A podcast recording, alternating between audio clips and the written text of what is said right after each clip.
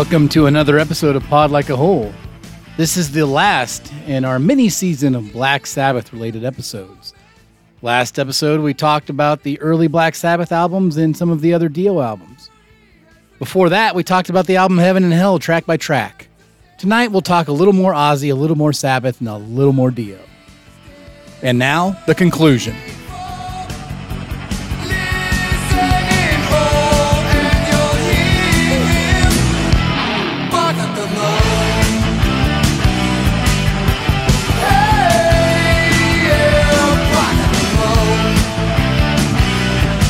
That it's just desserts. No, what are you laughing about? What's so funny? Oh, you'll listen back. It's good. Go ahead.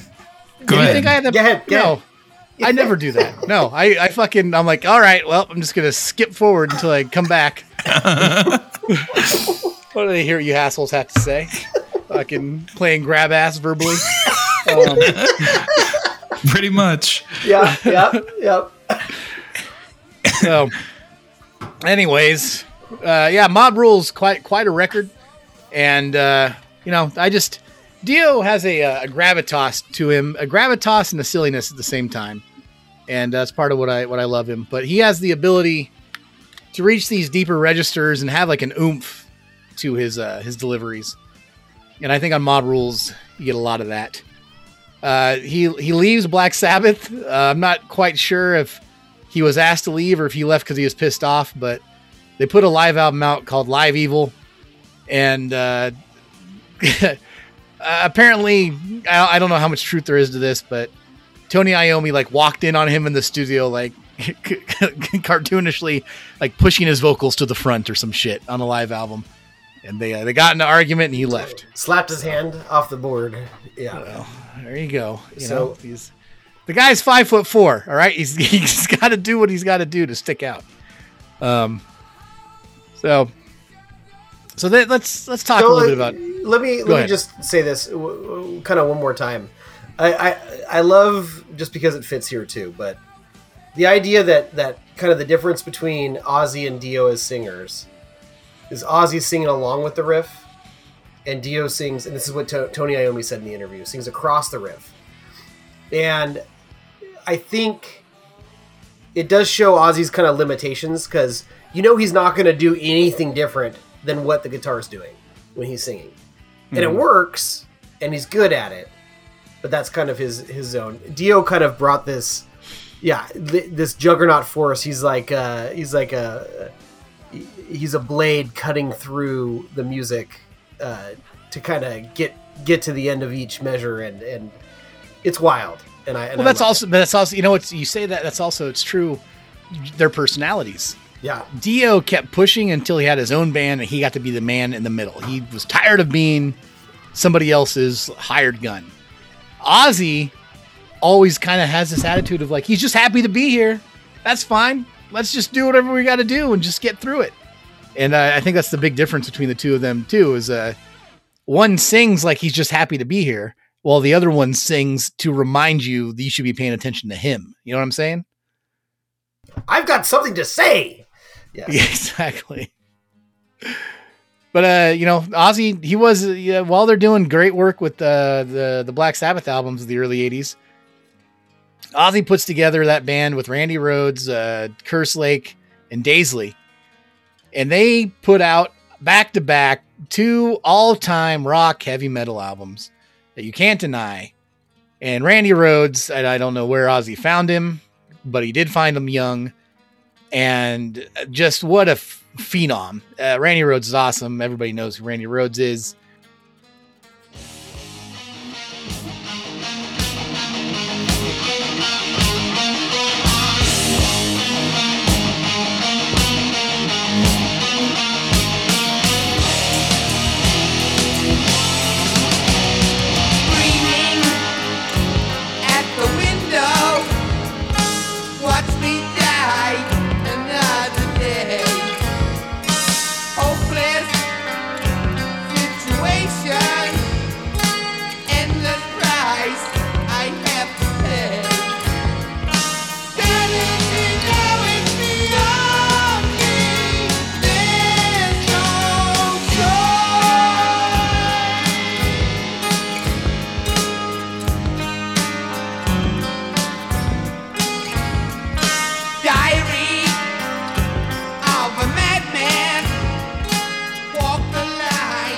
Randy Rhoads influenced so many guitar players that came later. And I mean, my, my God, if the guy could have, if he didn't die in that plane accident where they uh, they they were fooling around with like some small personal plane or something, um, who knows what he could have done. But uh, Randy Rhoads is awesome. The songwriting on those two records is awesome. Uh, I I love Ozzy Osbourne's solo career. Um, it has its peaks and it definitely has its valleys. But one thing that Ozzy does is like he is no, he does not take himself seriously, and I love that so much. I wish I don't want everybody to be a goofball because then if everyone's a goofball, no one's a goofball. But the fact this guy was like in the super super super dark Black Sabbath band, and then he kind of becomes like the Benny Hill of fucking metal uh, with his videos and his uh, whole approach to everything. At least in the '80s, is I, I, I dig it. Um, know, Rhoads, Kerslake, and Daisley were the primary songwriters on those two records. They recorded them back to back. That's Blizzard, Blizzard of Ozz in 1980 and Diary of a Madman. Uh, I mean, Blizzard of Ozz has undeniable classic songs like you know Crazy Train. Who hasn't heard Crazy Train a billion times? You're gonna hear that when you're at your your football games. And then uh, one of my favorite songs of all time, hands down, Mr. Crowley. Uh, that uh, the opening the, the opening uh, the keys on Mr. Crowley are just amazing. Great lyrics, great atmosphere, two great guitar solos. My kids love Mr. Crowley. Mr. Crowley's just a great song. I've always loved Mr. Crowley. Uh, it's also got uh, Blizzard of Ozz also has uh, Goodbye to Romance. It's a great track.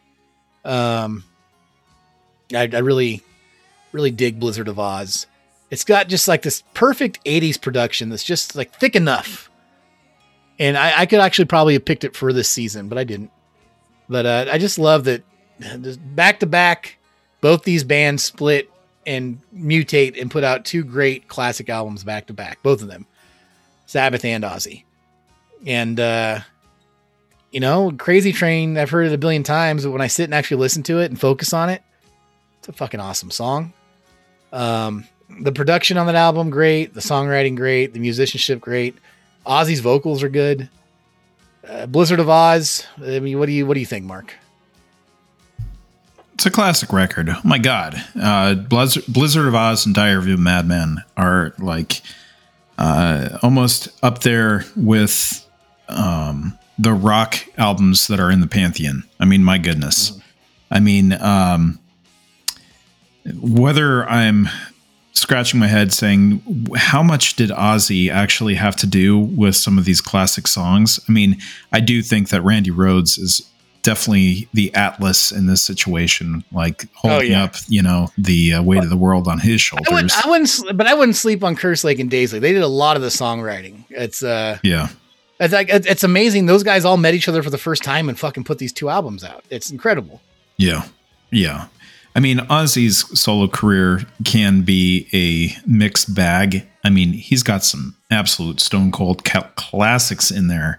And um, I would say that, you know, No More Tears was probably his last classic record. Everything else has been like, all right, Ozzy's still around. Okay. Well, there you go. Yeah, Um, I agree. I agree with you. Yeah. a couple of uh, I'll go through a couple of them in a minute. But yeah, it's been everything since No More Tears has been hey, a good radio hit here and there. And maybe if you listen to the whole album like uh, Down to Earth has a couple good ones. Oh, some good deep cuts, but you're not reaching for them. You're when they play them live, you're like, "Oh, this song's okay." That's that's where the second half of his career goes. Yeah. Yeah. I mean, he's more of a personality at that point. You know, like, oh, it's old man Ozzy. You know, what's he up to? And uh, everyone just wants to hear the hits, wants to hear the Black Sabbath hits. And, you know, he becomes kind of like a metal version of Elton John. And, you know, I'm okay with that. I'm okay with that. Yeah, I uh there's a place for it. And I'd, I'd rather have him here being weird and Elton Johnish than not being here at all. Um, uh, some people probably would disagree with me, but Ozzy hasn't been like cool human being since the '70s.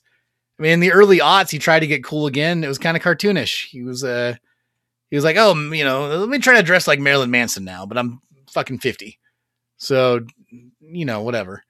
But uh, you know, back back to these first two records, they they are undeniable. If they just stopped here, they'd probably be talked about just as much. And uh, I mean, Diary of a Madman, the title track off that one just amazing. And uh, Flying High again, that's another great radio hit. Um, yeah, Eric, did you uh, did you did you?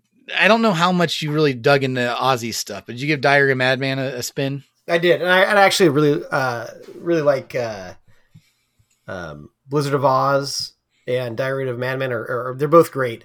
Um, my notes get a little little samey after Blizzard of Ozz until weirdly and baffling uh, the No More Tears. I was surprised at myself with that one, but uh, I do like it all, like generally. But you're right, Mr. Crowley. I mean, anybody anybody with ears and taste. I mean, that's that song is is unfair. It's so good.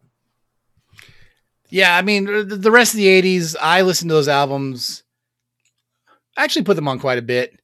Um, Bark at the Moon. God damn, I love that fucking album cover with him dressed like a goddamn werewolf. It's so stupid. And uh, the video for that is amazing as well. I love that his videos in the 80s start to have that bad, like uh, 80s, like gauzy glossiness to them.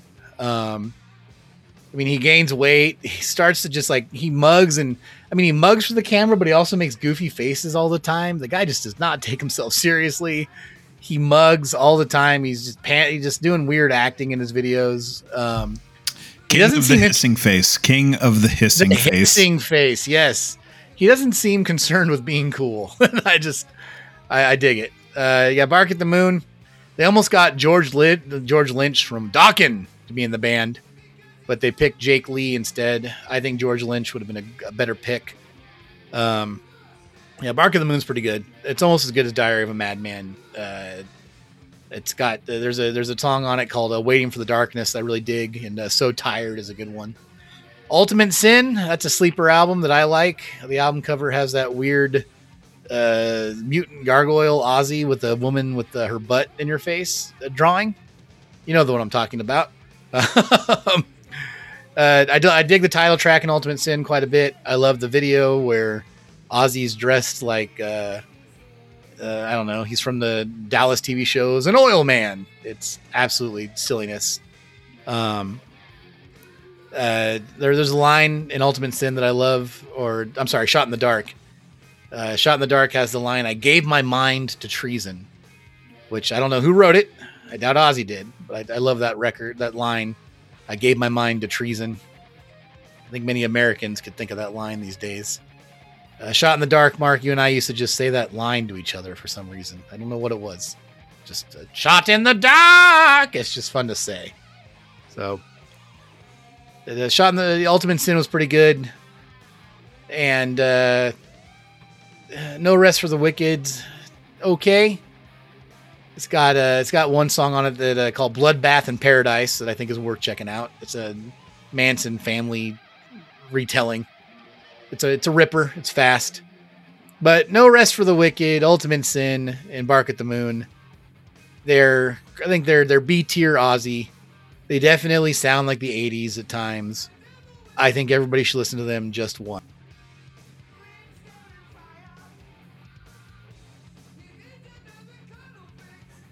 If you guys ever have a chance to visit any of the live footage from this era, you should only because this is where Ozzy definitely started having, you know, he plumped up a little bit, but hey, it happens. Then he started wearing like Delta Burke type shoulder pads and tassels and uh, a lot of like a puffy, puffy pirate shirts. And Um, blonde blonde perm, yeah. blonde perm, yeah, and doing the the hissing face like Mark said. It's quite a mix, all of this stuff together, and it's signaling his uh his his late stage act as Elton John kind of guy. Um, late '80s Ozzy, interesting. Early '80s Ozzy, classic. Late '80s Ozzy, interesting. Worth checking out. So while all this is going on, quickly we can jump back to the Black Sabbath to what I called the weird Sabbath albums.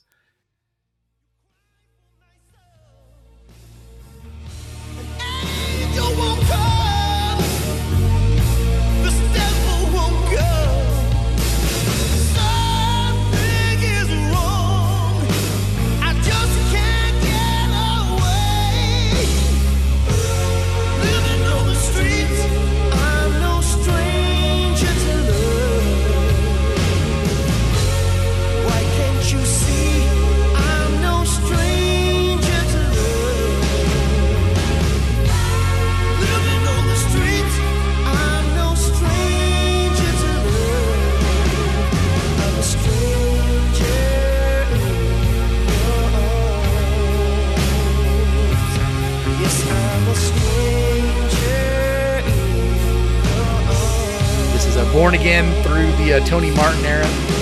Um, I would never ask anyone to dive deep into these albums. You've got Born Again, uh, which was the first post Dio album, Seven Star, uh, The Eternal Idol, The Headless Cross, Tyr, Cross Purposes, Forbidden.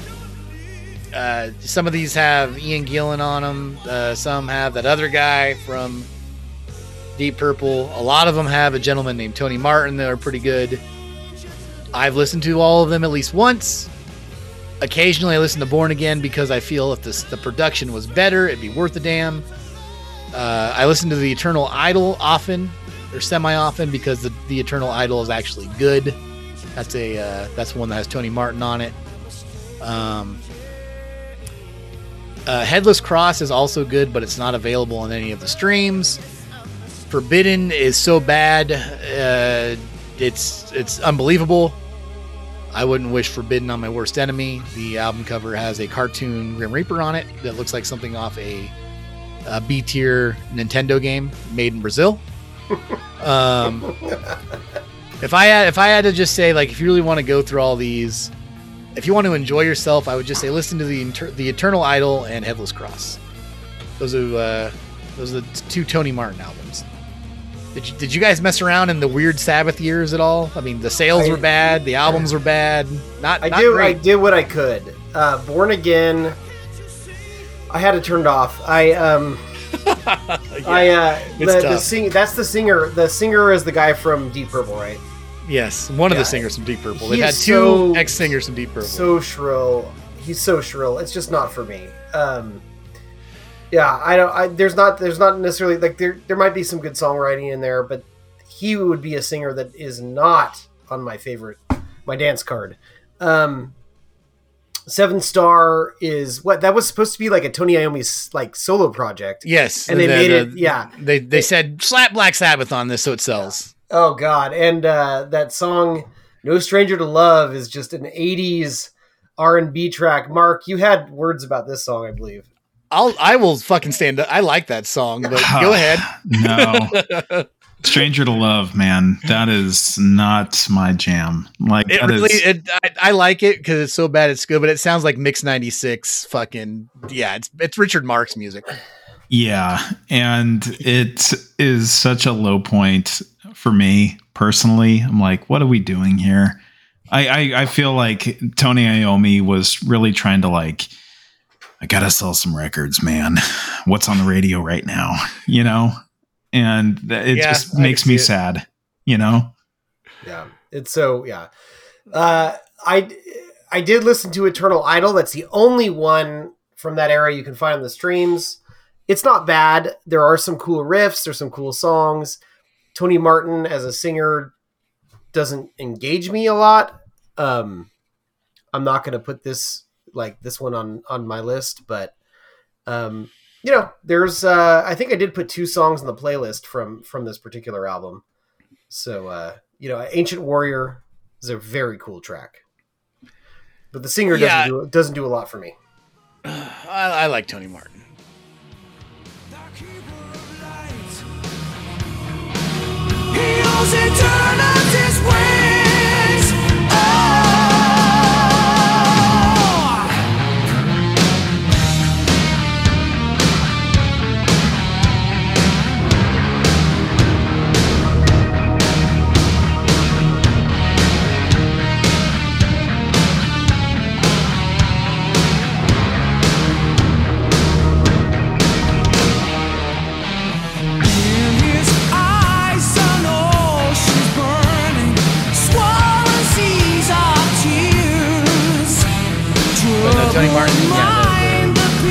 Seven Star had the other Black Sabbath, or I'm sorry, Purple guy on it. The, the all these groups of albums from '83 to like '98 or whatever it is, the stories of these albums, if you're to read through them on the internet, are more enjoyable than listening to them. You've got people that were almost supposed to be on the record, then they dropped out at the last minute because this other guy was on it, and he dated someone's wife, and then someone got in a car accident, and then it's just uh, it's it's more interesting than the music itself. Um, yeah, it's tough. If if we were of age at that time, we were Black Sabbath fans, it would have been probably hard to. I guess this might have been like uh, when we were when Ministry kept putting out just miserable Ministry records, and we were like, ah, another Ministry album that we'll try to grind through. You know those uh, the from the from beer to eternity era of Ministry. I imagine that's what it felt like being a, a Black Sabbath fan in the uh, the late '80s to early '90s. So, not much more to say except that Tony Martin's a pretty good singer, and I wish he had some better albums to sing on. The Weird Sabbath era. So Dio's solo solo career is running along the parallel tracks is the Weird Sabbath era. I mean, uh, 80 uh, Dio would have been 80 tomorrow. About 40 years ago, Holy Diver came out after after he left Black Sabbath, he decided to do his own thing. Holy Diver is a classic album. It's you can't deny it, and I love that new. Uh, they put out a new version of it. Pitchfork gave it a nine out of ten. My God.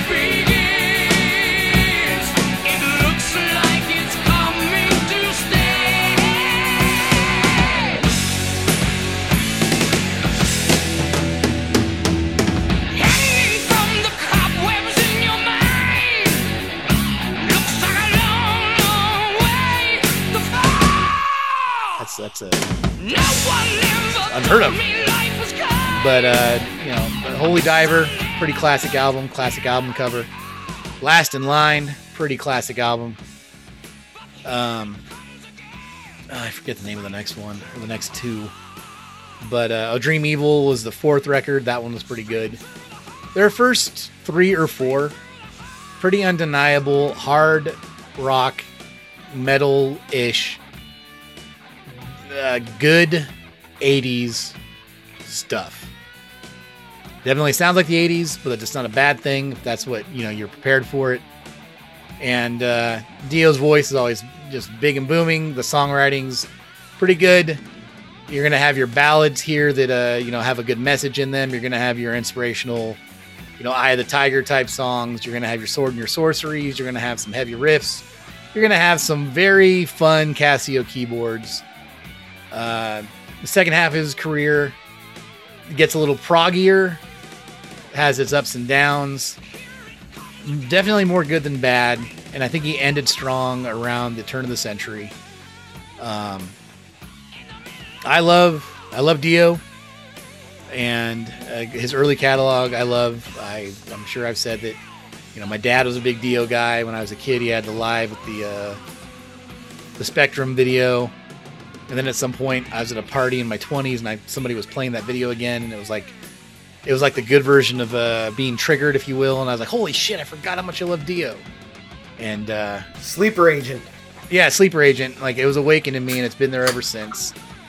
Um, I, I just love that Dio kind of became uh, a kind of a poster child for the Dungeons and Dragonness of metal. But also, you know, I, I that kind of got a uh, a boost when Tenacious D was around, and they had him on songs about him, and he was on some of their videos and stuff, introducing him to a whole new generation. Uh, the fact that this short little guy had such a big voice and was just not ironic about the things he loved, which is fair maidens and rainbows in the dark and just nonsense like that.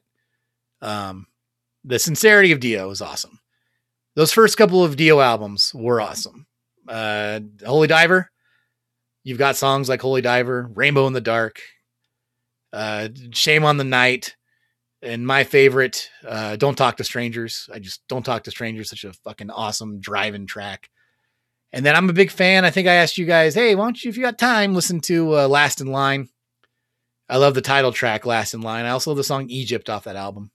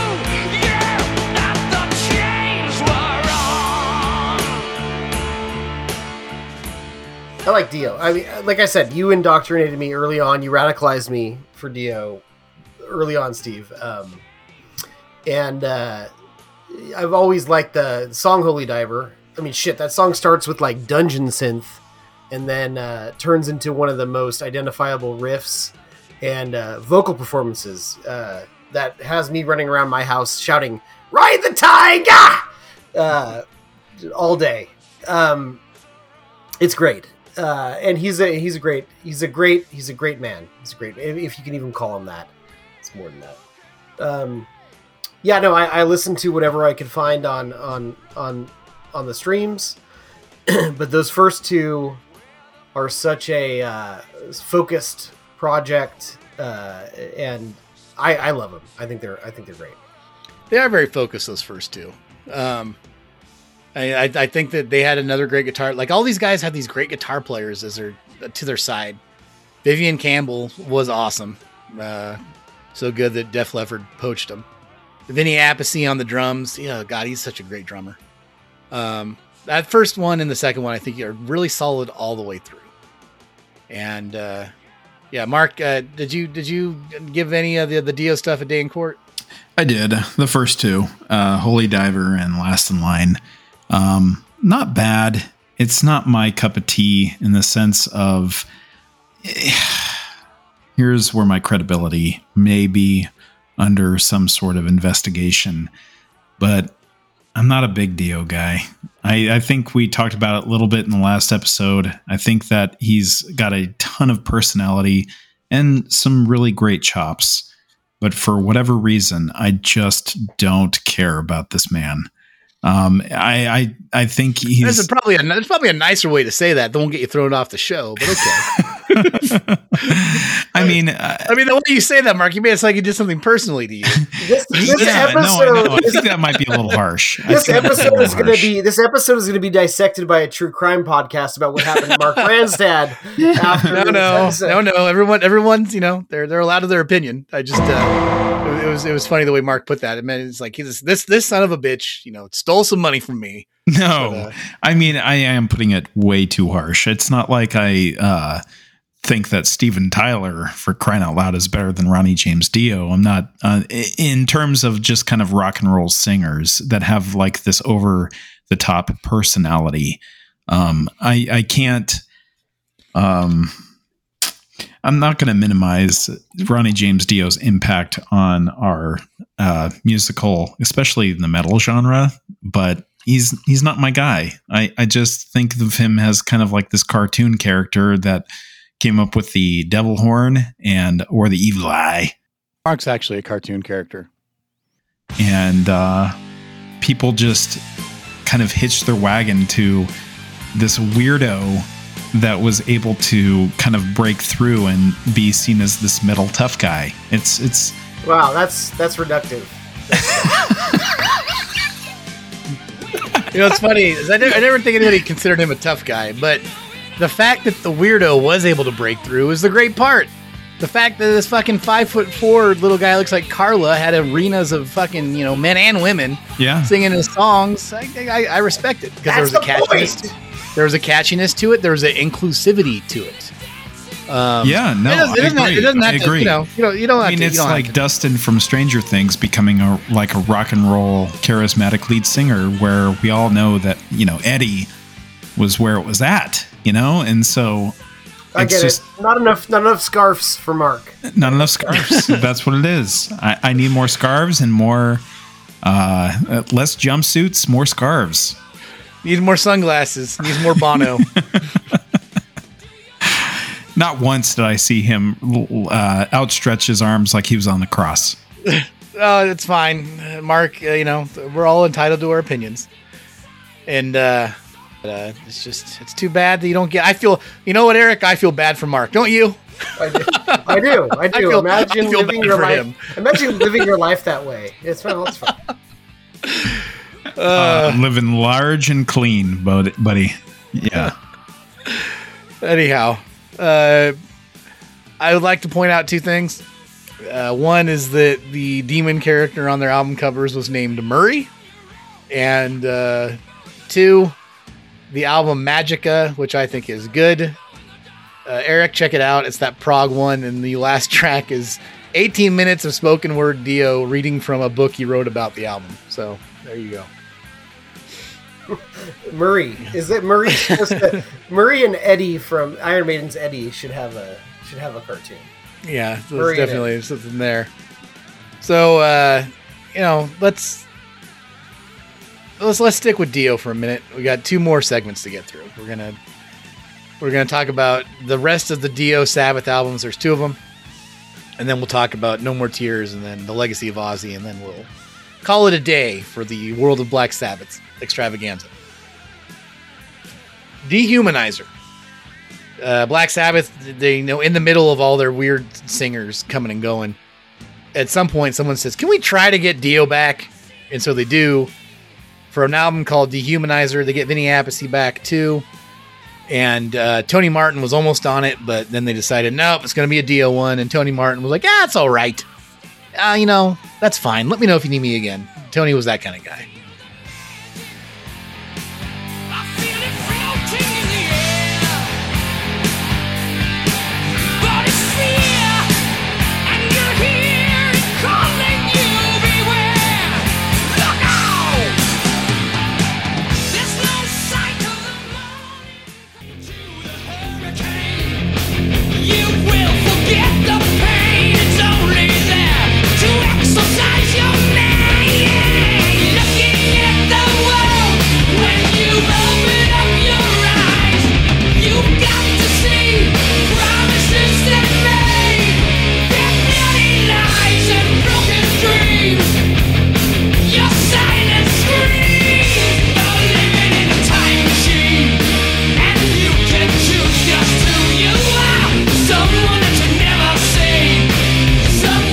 Dehumanizer comes out in '92, has an awesome album cover of like a uh, uh, a cyborg Grim Reaper ripping, uh, turning a man into a robot or some shit. Uh, the album cover and a lot of the lyrics go back to Dio's fear of like technology and how it will doom us all. Uh, Dehumanizer is heavy. The production is great. The separation of instruments is immaculate. It has a black inkiness to the atmosphere of it. It sounds a little more like if Ozzy era Black Sabbath took production from the early 90s, wrote songs a little slower, and then had Dio sing on them. Dehumanizer, I think, is overlooked, underrated, and great. Dehumanizer is a welcome relief. I mean, it's. Uh, I think it's what uh, really made me just appreciate Mob Rules and even Heaven and Hell even more. I was like, oh, I get it I like- now. I like- I get it. I like get that. it. No, there are there are times where something can make you retroactively appreciate something else more. Yes, uh, and this is that record. cool. Yeah, I really like this one too. Um, it sounds like production wise, it's it's stripped down, and I've read interviews, and Dio wanted it that way. He just wanted to be a band in a garage making a making a record. It does like to to compare it to another album we've covered. No, we didn't cover it, but we talked about it. It's like their Brown album. It's it's Hmm. All right. thick. It's thick. It's chunky. No frills. Um, there are some moments where the drums and the bass and the guitar uh, sound like it could be a Melvins album. It's it's it's it works, and uh, I love it. It kind of gives it a timeless quality, and uh, and then yeah, and then Dio's coming in, and and singing it, and he's changing his style up a little bit. Um, he's working with the band a little bit more. It's less the Dio show. It's more of a communal e- uh, effort, and uh, I do love his songs about TV gods and computer love, and yeah, it's it's a good time. It's a good time. Uh, I I like this one a lot. This is this is this may be my favorite of the Dio Black Sabbath collabs. It's a good one. And then the, next one, they went away for a while and then they came back and renamed themselves Heaven and Hell because Sharon Osbourne wouldn't let them be Black Sabbath. I think Heaven and Hell released in the uh, late aughts, like 2008 or some such. I saw them on that tour. That that might as well just be, you know, that's the fourth Dio Sabbath album. It pairs very well with Dehumanizer. I think if you like Dehumanizer, you'll find more of that on Heaven and Hell a lot of that same song style, that same pace. Uh, the song Bible Black is great.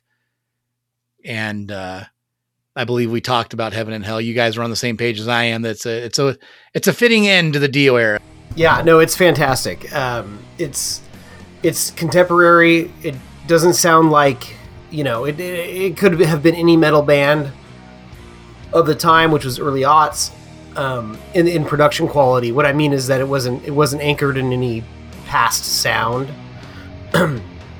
um, and you've got some amazing songs like uh, Black Bible and and uh, Atom and Evil uh, Neverwhere. I, I, I love a lot of songs on here. There, it's just huge. It's huge sounding, and I, I love that Dio got to have this kind of moment with Black Sabbath again.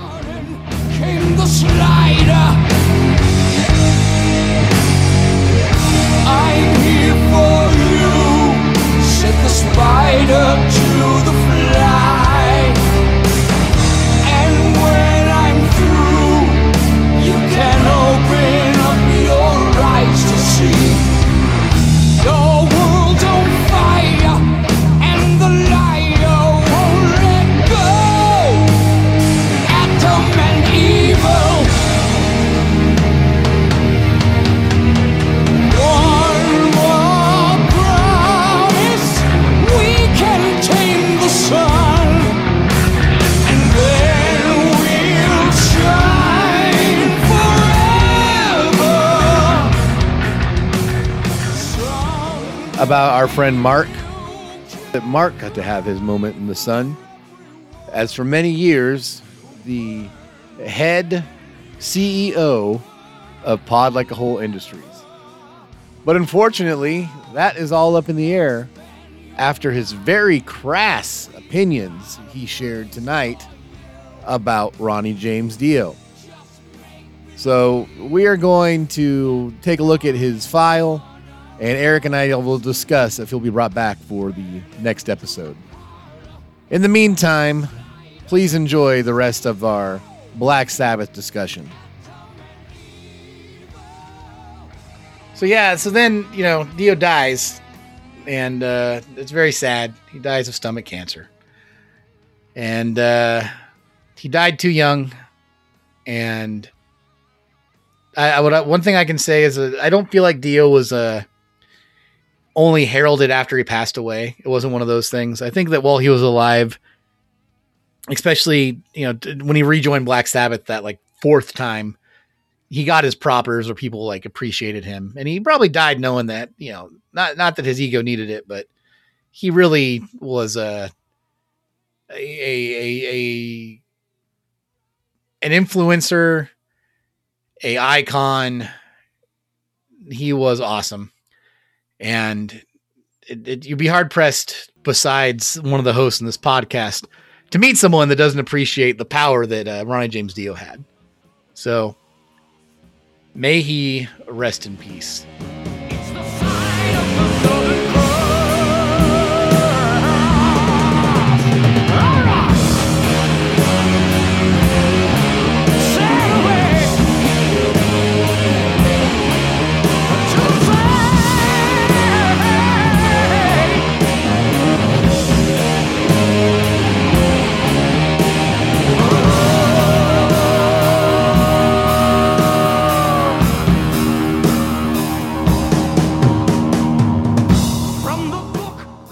There's a couple of a couple of odds and ends worth covering from this this, this smorgasbord of Black Sabbathian stuff. And Eric, I lived I lived No More Tears. I uh, I think Mark did too. We had it on cassette in the early '90s. I remember listening to it on the bus when I was in like eighth grade or something. Um, it was it was ubiquitous. It, you could you the song "No More Tears," uh, "Road to Nowhere," "Mama I'm Coming Home," "Mr. Tinker Train." They were all over the place. Ozzy lost a lot of weight. It was a return to form. Zakk Wylde, who had been on one of his other albums, this is Zakk Wylde's second album. The production had that early '90s overproduction, but not in a bad way that I like. Uh, no More Tears was like his sold a ton of copies, probably his highest selling album. Uh, I I think it's to this day I can listen to it from front to back. It came out in 1991. It was definitely a return to form for Ozzy, and I think No More Tears is what put him in the spotlight again, and he's kind of stayed there ever since to various degrees, be it uh, starting the Ozzfest festival or his terrible reality show that I've never watched an episode of.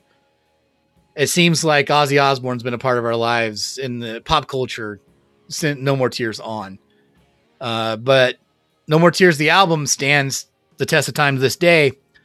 I am very familiar with it since I was a kid, but you came to it with fresher ears, I imagine.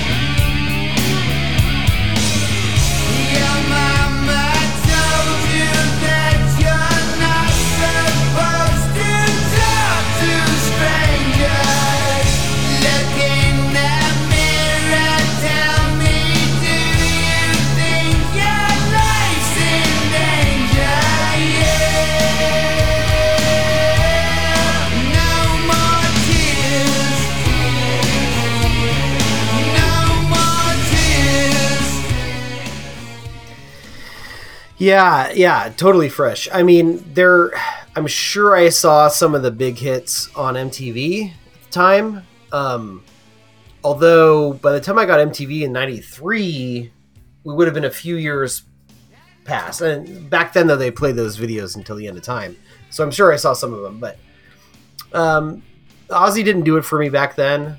Um, and if you caught me six months ago, I might have I might have not. I, I might have heard a song come on and thank you next. But Uh-huh. uh, after going through the Sabbath journey and the Ozzy solo journey, um, and and and some of the like '90s mainstream metal stuff that I've I've checked out based on just my friendship with you, Steve, like Metallica and stuff like that. Stuff I don't necessarily get down with. Um, I found myself really liking No More Tears. Uh, it's it's it's almost cheesemo, but it is hard on your on, on his sleeve. Which uh, once again, I don't know who's writing his lyrics, but Ozzy uh, Ozzy likes to put it all out there, and he does it on this album. And it's poppy, and it's catchy, and uh, uh, but it gets chunky. Zakk Wylde's guitar work makes it sound authentic. It doesn't sound like butt rock from the early '90s.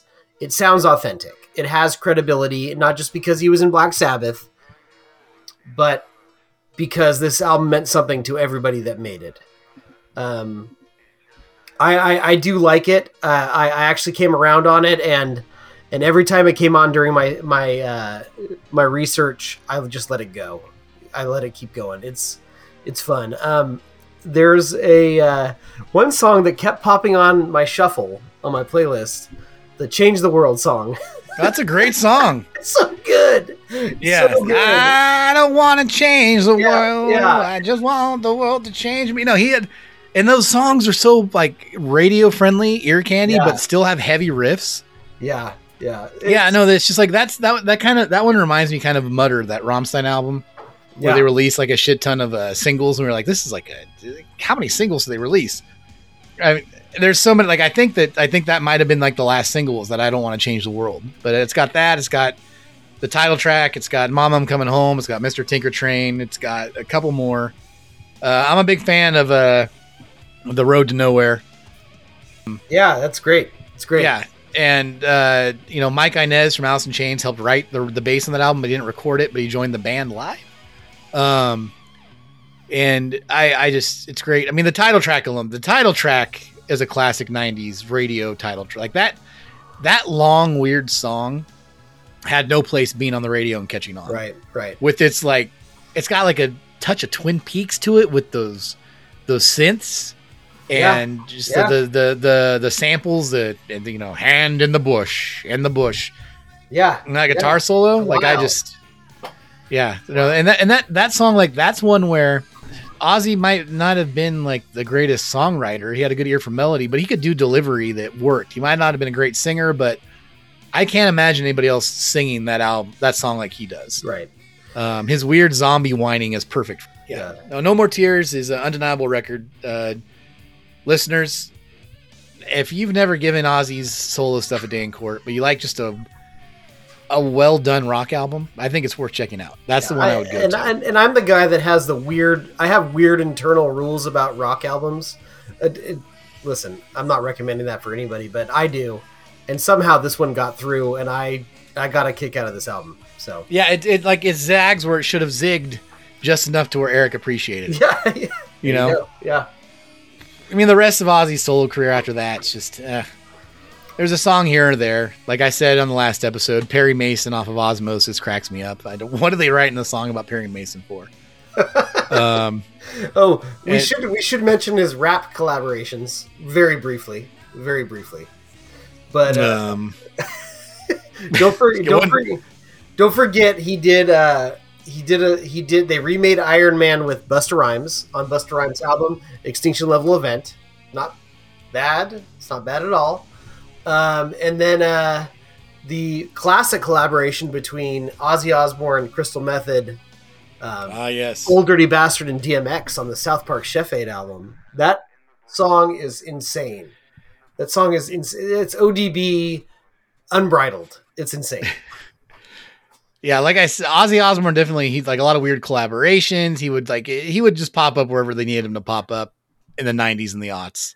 Yeah. Um, He's been on Yeah, some he's- Post Malone. If you like Post Malone, he's been yeah, around Post he's Malone. doing.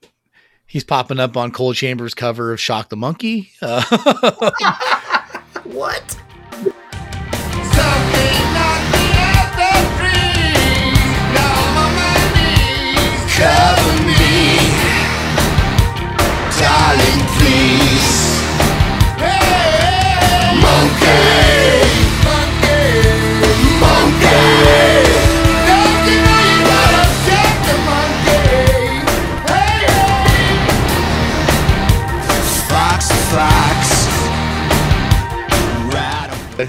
Yeah, he's just such a weird character. I mean, his albums after that are not great. Uh, uh, Ordinary Man, his most uh, actually no, uh, you know, Down to Earth has a couple good songs on it. That was some like 2001. Uh, I really don't listen to many. that of them was when, that was when his reality show dropped. Yes. I remember when I was in college, like away in college, 2001 to 2002. That's when it started. Yeah, and I like I like I I liked his most recent album, Ordinary Man, but it was way overproduced. It sounds like Elton John, and Elton John is on it. Um, I don't listen to it for the same thing I would listen to Diary of a Madman for. I listen to it because I want something that sounds like uh, an old man that wants to remember how good the Beatles are with heavy riffs on it. Um, and uh, it sounds like the next album. I mean, God, the guy's in his seventies now. I think he's still shuffling around, making weird cat faces in his videos. The video for that song, "Patient Number Nine, is ridiculous. Uh, he he looks like my old landlord, who's a uh, like a eighty year old hippie woman. Uh, like he doesn't he doesn't know. He looks like he might not know where he is all the time, but he still looks like he's having fun he's he's hamming it up in a different way. He still tries to be some kind of Lord of Darkness, but at the end of the day, I think he's on he's in on the joke, and uh, I, I I like that about him. Ozzy Osbourne's all right. He's just he's just a big goofball, and uh, he doesn't pretend that he's not.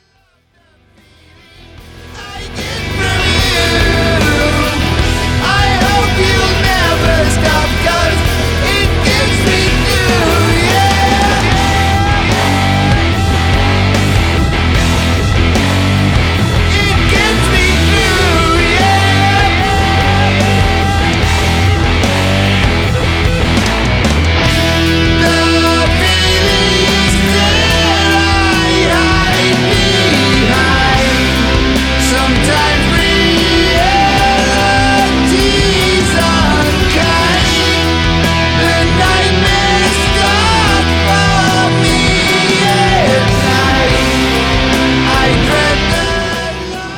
A shrewd business lady. Uh, she actually has a lot to do with the success of the Ozzfests over the years. I went to quite a few of them about 20 years ago. I uh, it's a young man's game, but the Ozzfests were fun. I saw so many great bands that I might not have seen on tour elsewhere. Uh, my favorite memory of the Ozzfests was uh, one of Ozzy Osbourne's solo shows where they put him in like a cherry picker and made him rise above the audience and just sprays the audience with a, uh, water cannon. And he looked like he was having the time of his life doing that.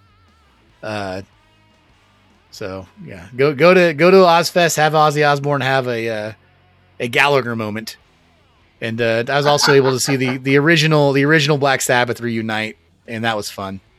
One of the most evil things I ever saw was them uh, playing the song Black Sabbath when I was on some hallucinogens. I thought it was the evilest thing in the world. So that's uh that's that's a you know that's that's that's a super super condensed even at 2 point something hours world of black sabbath but i'd like to end discover dis- discussing the high note that the band ended on that album 13 so in 2013 they got with rick rubin and they put they put they put out an album called 13 it was the original band. Uh it was supposed to be actually. Geezer and tony were there. Uh ozzy was there. Bill was supposed to be but contractual obligations or some contract disputes made him sit it out. So brad wilk from rage sat in. 13 though way better than it has any right to be. It sounds like they were trying to get back to their original albums which is what you get rick rubin for i think I don't know if Rick Rubin's a great pr- producer, but he's kind of like a good influencer in the uh, control room. I, I like 13 a lot. I like uh, that song. Uh, is it God is Dead? Um, the end of the beginning's good. Whole album's pretty good. I can actually listen to the whole thing uh, all the way through. I I think that 13 could have came out in 1973 and you wouldn't even notice.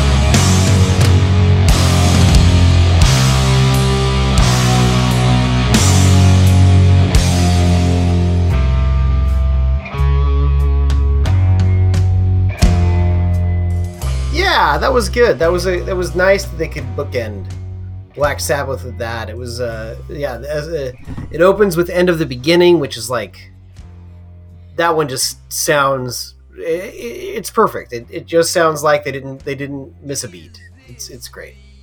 Um, no, I, I enjoyed the whole thing. Um, absolutely. Uh, you know, maybe not as many diverse musical notes as their earlier albums, but it fits the pastiche, and they all sound like they're having fun. Yeah, I think it's it, it, it's a good entry, a good way to end it all. And that's how we'll end tonight. Uh, thank you for joining us for this Universe of Black Sabbath discussion. We could go on and on. We didn't cover a lot of records that came out. Uh, the Dio and Ozzy have many more albums that you could dive deeper into. If you wanted to punish yourself, you could dive deeper into the uh, the weird Sabbath albums with the other singers. Uh, if anyone is a first time listener and they stuck through this to all of this, I would say make sure you give those Dio albums a shot. Some fans don't, those Dio Black Sabbath albums. And give Rainbow a try. Give those Dio Rainbow albums a try. And uh, if you've written Ozzy Osbourne off as just a clown, that's kind of fair. I mean, he brings it upon himself. But uh, those first two Ozzy albums, if, uh, if you even just have an interest in well done hard rock, really check them out. Play it. Yeah, no, it was it was good, and um, Dio, I, I, I, that's in the framework of our friendship, Steve. That's uh, that's a the back. Uh, it's one of the spinal column pieces in our friendship, in the backbone of our friendship. Yeah, I don't know. I don't think Mark knew what he was doing by besmirching Dio tonight. He might have. He might have thought he was. He was. You know, I'm just going to tell them how it is. But he. I don't. I probably. yeah. Probably he might wake up with two less friends. He and that- surprised me, and my reaction to it was was also surprising. I once again, I've, I've been in dog. well, let's let's be honest here. Guy he often pretends he's cooler than he is. Come on. you know. yeah, And so he's like, he's like, I can't admit that I like this guy that likes wizards and shit. You know, That's It's, right. uh, That's right. Stepping out, stepping out of a lemon on stage is one thing, but when you fight a dragon, well, That's then right. we are not talking. Bono hasn't talked about dragons once. It's true. They're not, they're not involved in the, enough uh, Irish conflicts. So, anyhow, we'll uh, we'll give him a pass. you It was a great time. It was a great time, and honestly, it deserved a month of or more of digging in, and and I loved it. It was great. Well, now we get to dig into Some New York, bunch of New York Lou dragons Reed. riding the riding the New York dragon. the riding The you know there there is a similarity with the riffs. Yeah. I mean, Velvet Underground they don't have riffs like Black Sabbath does. But do you want to let a note ring out in drone? Yes, Bla- the Velvet Underground will do that too. Atmosphere, yes, Shiny, shiny. True. Join us for the next uh, chapter in Pod Like a Hole, where we listen to some Velvet Underground. What al- What album are we focusing on again? We are focusing on Loaded, which was their last album, uh, the last proper album, uh, maybe their most pop album. But I would recommend a full discography re-listen, which is only what four albums. All right, I will jump into Loaded. That's the one with the the fumes coming out of the uh, the vent or something on the cover. You got it. So, without further ado, uh, we're gonna go get loaded. Thank Right. you. We hope listening you, to We it. hope you. We brought you closer to to Sabbath.